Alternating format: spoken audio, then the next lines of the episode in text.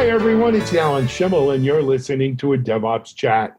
Today's DevOps Chat uh, features a company called SpecOps, and we're do- joined by Darren James of SpecOps. Darren, welcome. Thanks very much, Alan. Good to hey, you. Thanks for joining us. So, Darren, I, I don't think we've done any SpecOps uh, podcast before, and and so I, I'm I don't know how much our audience is familiar with SpecOps why don't we start with maybe just a quick kind of who Spec Ops is, what you guys do, where you play? Sure, absolutely. So we uh, we're a, a, a, company, software company that's uh, based in Stockholm, in Sweden. Uh, we've got offices all around the uh, all around the world. Uh, we've been running since 2001, and we specialise in authentication and password management tools, particularly based around um, uh, Active Directory and Azure AD. Interesting, interesting. Um, so it's an area I know a little bit about. Um, you know, as, as we one of the things was, you know, AD. Not not to get us too far off track, but you know, Darren, AD was one of the unspoken you know monopolies of Microsoft, if you will. It really absolutely the standard that we all uh, use for for identity access management.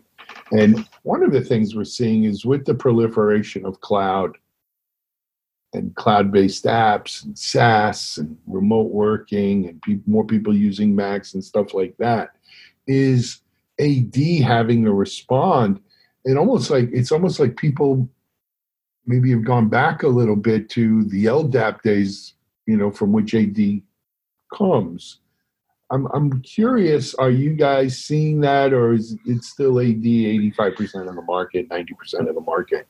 I think, yeah, what you've just said there, the latter. Um, I think unless you're a brand new startup who's sort of born on cloud apps, uh, it's very unlikely that you've not got an active directory in your organizations that, that's really managing your users and groups and policies. And sure, you're absolutely right. The advent in the last few years of bring your own device type technologies, that's probably lessened a lot of the reliance on Active Directory when it comes to managing workstations, but still your user management, their basic password seems that a lot of the time it seems that Active Directory is still the source of truth when it comes to that account management side of things. Whether you're syncing syncing passwords up to Azure AD or Office 365 or some other sort of meta directory, it always seems to be easier to manage at the moment, or it still seems to be easier to manage for a lot of organizations uh, within with their on-prem Active Directory. But uh, but yeah, who knows what happens in the future? I'm sure Microsoft themselves want everybody to move to Azure AD at some point in the future. But I'd say 99.9% of the customers that we speak to uh, all have uh, a, a, reliance on their uh, on-prem AD. Interesting. Um, you know, and, and for Microsoft uh, Office 365 is going to Microsoft 365, which I guess is I don't know if it's just wording or or something else behind that. Um, you know, we have another section within DevOps.com called IT is Code, and it's really aimed at the IT IT generalists, the people who were responsible for those AD servers and are responsible for those AD servers, and not just the servers, but you know the interaction that employees and users have with it, as well as you know for so long the Exchange server was the was the go-to for email, and it still is for many many organizations. But we're seeing that also migrate up into Azure and as part of this this SaaS world. But you know, Darren, we find ourselves in in interesting times around this COVID nineteen situation. Uh, I'm, I, you know, no matter where we are in the world, Asia, Europe, um, North America, South America, Africa, Middle East, Australia, many, many of our listeners are listening to this while working from home, and and this has especially for organizations that did have sort of on-prem AD, you know, maybe had it moved to the cloud or weren't, you know, didn't really have a remote worker workforce in mind, right? It's, part, it's put it's put a little bit of a it's thrown a curve into or a fly into the soup here into the ointment. Absolutely, uh, yeah, yeah. What are you, what are you guys seeing, and how are you responding? Well, I think the, the one of the biggest problems that a lot of organisations said is that they really haven't got any sort of plan for managing their users off site for uh, an extended period period of time that we're seeing at the moment. So you have all of those issues that you had with the um, with your kind of road warrior workers, where maybe their password would expire. You know, while they're out on the road, they didn't get any notifications about that password expiring, and uh, and of course. Uh, it then becomes very hard for them to change their password because they might not be able to get a VPN connection in because their password's expired or they're logging on with a cache credential and that's causing account lockouts and all sorts of other things. So, having to manage that kind of situation on a much larger base now uh, can be a real challenge for a lot of, lot of the uh, customers that we see. Another issue as well is that you've also also had a, a lot of people with uh, you know password one with a capital P as their password uh, yeah. since the year dot, and now they're having to uh, log in from their home computer or from a from a remote computer um, that uh, that doesn't really have all the protections that you might normally see inside an internal network. So you might be entering that password into, uh, you know, your your personal computer, which may have a keylogger or some other nasty piece of malware on there. So again, uh, you've got those challenges of lots and lots of weak passwords uh, out there that um, ideally should be changed, and again form targets for hacking and uh, and various attacks uh, from uh, from nefarious uh, sources out on the internet. So it's those sorts of weaknesses um, that uh, that we're seeing uh, come to the fore at the moment, and especially a lot of phishing attacks based on COVID nineteen. People saying, you know, click here, uh, getting an email saying, click here to receive your free um, coronavirus testing kit and uh, enter your username and password. We've seen a few of our, our customers mention that. So, you know, us at Spec Ops. Uh, we we want to try and help our customers or even our prospects or uh, the general IT community through that uh, kind of uh, or through this difficult time at the moment. So we've released a couple of tools um, uh, in, over the last week or so that should uh, help people in that respect. Yeah, you know, Darren, it, it's goes back to something I said before, which is this is exactly why we can't have nice things, right? Yeah the internet could be such a help here in, during these these surreal times, and there's so much that we can do, and we we're kind of stymied because uh, you know because bad people do bad things, and and you know the same way we're having a pandemic of of COVID nineteen, we're having a pandemic of COVID COVID nineteen cyber. Yes. Uh, yes you know, phishing is one aspect of it. I, I think you mentioned right, and um, to a lot of our audience, because at these times where it's not just our usual core audience who's listening to this, Darren, who know very well what phishing is and you know things, but we might have some people maybe aren't familiar with phishing, especially from the aspect of working from home on a different you know device or what have you what what is some of the kind of COVID nineteen phishing scams that you've seen? Well, typically, as I say, the one I just mentioned. So you're you're being uh, sent a, a, an email from a, what looks like an official source. Um, because it's very easy to scam an email uh, right. or send a scam email out from from any uh, any email address you like, uh, and then it may have a link inside it, and that link uh, again may look official, um, but of course, if you hover over that link and you looked at the URL a little bit closer, you might see that it goes off to some uh, less than uh, respectable uh, website. Yeah. And and when you click on that link, that may well look like an Office 365 login, or it might look like a, a government website, or whatever it may be. Um, but at that point, it may ask you to create an account or enter your login details if it's, let's say, it's pretending to be Office 365, um, and you'll type your credentials in there. And of course, you're not actually logging into Office 365 with those credentials. You're uh, you're giving those credentials to that uh, that nefarious uh, I mean, uh, character. Yeah, I mean, Darren, course, in the U.S., I just wanted to just quickly add yeah. to that you know, in the U.S., they we passed this bill where shortly, hopefully, a lot of people will be receiving checks from the U.S. government, yep. dollars or so. Um, and already we're seeing phone scams too. Yeah. Uh, purporting to be the IRS saying, "Hey, we want to we want to direct deposit your money.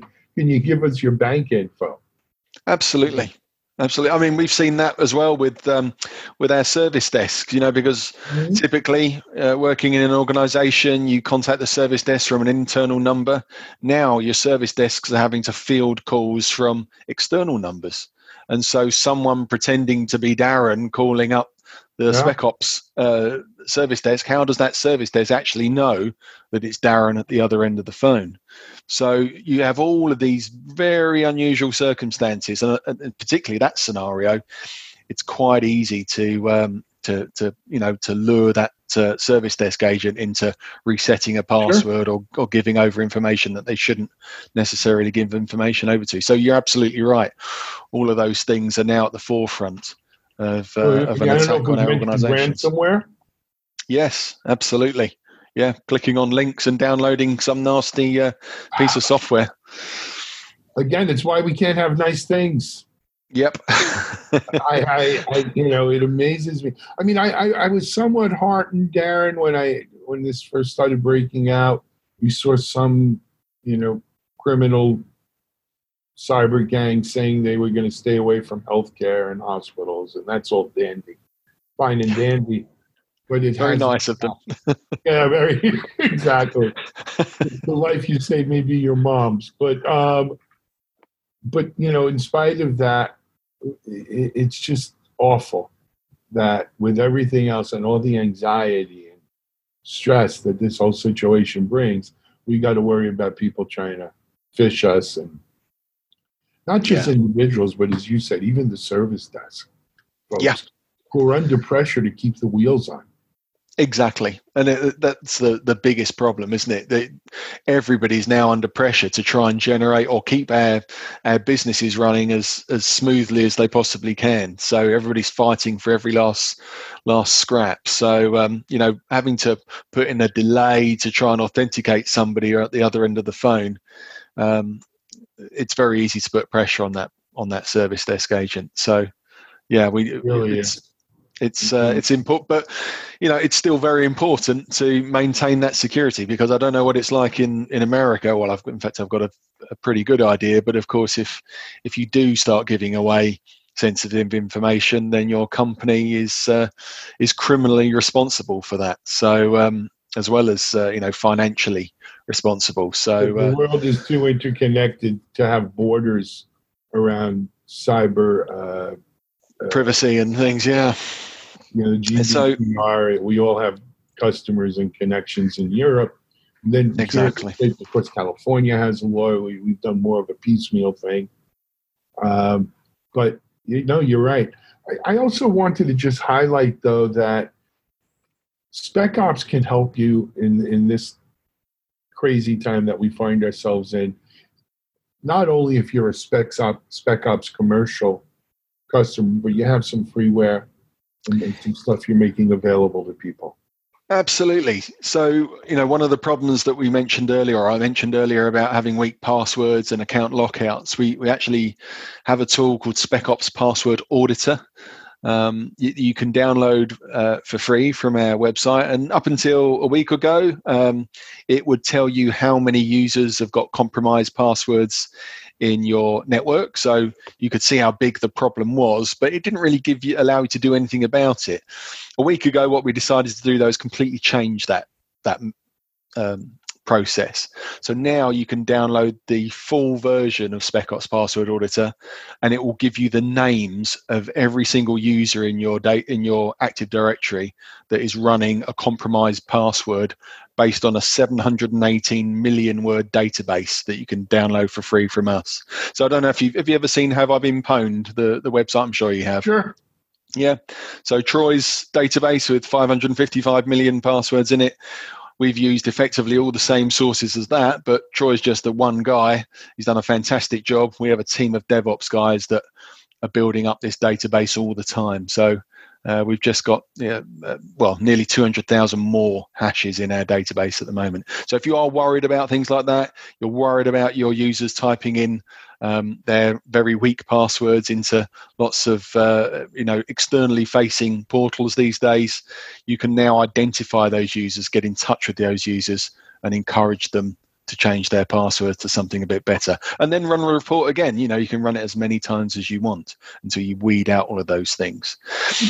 Um, where do people get that darren uh, it's on our website. You just head over to specopssoft.com, look for SpecOps Password Auditor. You do need to sign up. Uh, you know, marketing, yeah, that's what they like to do these days. But it yeah. is completely free, and yeah, there's no sort of adware. It can be run offline if people are worried about, uh, you know, running this tool. Uh, you can download the database, run it offline. It doesn't need to be on a on an internet connected computer. So um, and and it doesn't crack anybody's password. It just compares the hashes. So it, it, runs within seconds even on a huge environment. So it's not there sort of it's not like a, a L0phtCrack or john the ripper or any of those sorts of tools. It's just comparing hashes. One of the things i and there's got to be a pony in here. There's a, there's a solution waiting to be found is you know so someone I mean, the average person today has, I, I, forgot, I had read something maybe a year or two ago. The average person today probably has about 80 different plus sites that he has, or he or she has passwords for. Sure, yeah. And in some case, I know in my case, it's closer to 150. And I, I try to keep a, a different password for each one, though there's a lot of variation, right? Um, yep and and so when you go run against a, a password auditor like that and it says okay you know these 50 passwords need to be changed or these 20 even 25 passwords need to be changed it's somewhat daunting to go to 25 different sites at once and and change those passwords. I wish there was some automated way of taking that to the next step saying these are the sites where your passwords are compromised or may be compromised and click here you know, give me 25 different passwords and, you know, maybe that's a password manager function. Yeah, I mean, yeah, I mean, there's, there's, I mean, password auditor will only look at your Active Directory passwords. Right. So it'll look at, it will look at all of your users and Just, it'll tell you which, yeah, which mm-hmm. AD passwords are compromised and, and uh, give yeah. you the names of the users of using those. But you're absolutely right when you're when you're trying to manage all of these identities uh, and all of those uh, passwords associated with those identities. Having to update passwords across 25, 30, 100 different sites is crazy. But again, what I always try and encourage people, if someone asks me, you know, what, what sort of, what should I do with a password? How should I, what sort of password should I type in? I always try to encourage people to use passphrases rather than passwords. And then they go, "Oh, but I don't stand a chance of typing in a 20 character passphrase. You know, what, how do I get around that? And again, my advice would be, and it's the same advice that the British government, the NCSC, has been giving out, is try and think of three random words that mean something to you but nothing to anybody else. So it might be the first car you ever bought, the first school you went to, your mother's maiden name. Those three words are very easy for you to remember and very easy for you to type. Um, so it doesn't need to be complex. You could add some numbers or digits or dashes or you know special characters in there somewhere if you wanted to, but it's not that important. As long as those three words are together, that's fine. And then every now and again, particularly for the different sites, I like to chuck in maybe something to do with that site uh, as my fourth word. And that way, I've got a very long password that's very easy for me to remember on a per site basis.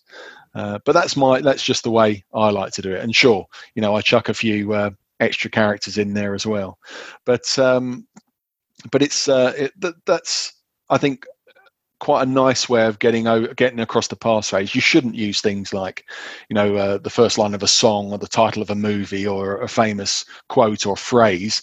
It's a bit of a misnomer passphrase, but just having those three random words, I think, is a, a great way of dealing with that problem. Certainly for me, anyway.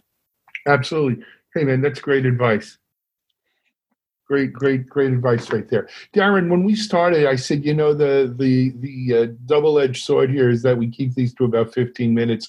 We're probably closer to 20, um, and I know you have to get off, so we're gonna we're gonna call a uh, a break right here. but uh, you know what? Uh, for those listening, we've been doing our uh, Techstrong TV every day, and I've invited Darren on maybe next week to record a video uh, segment for that with us.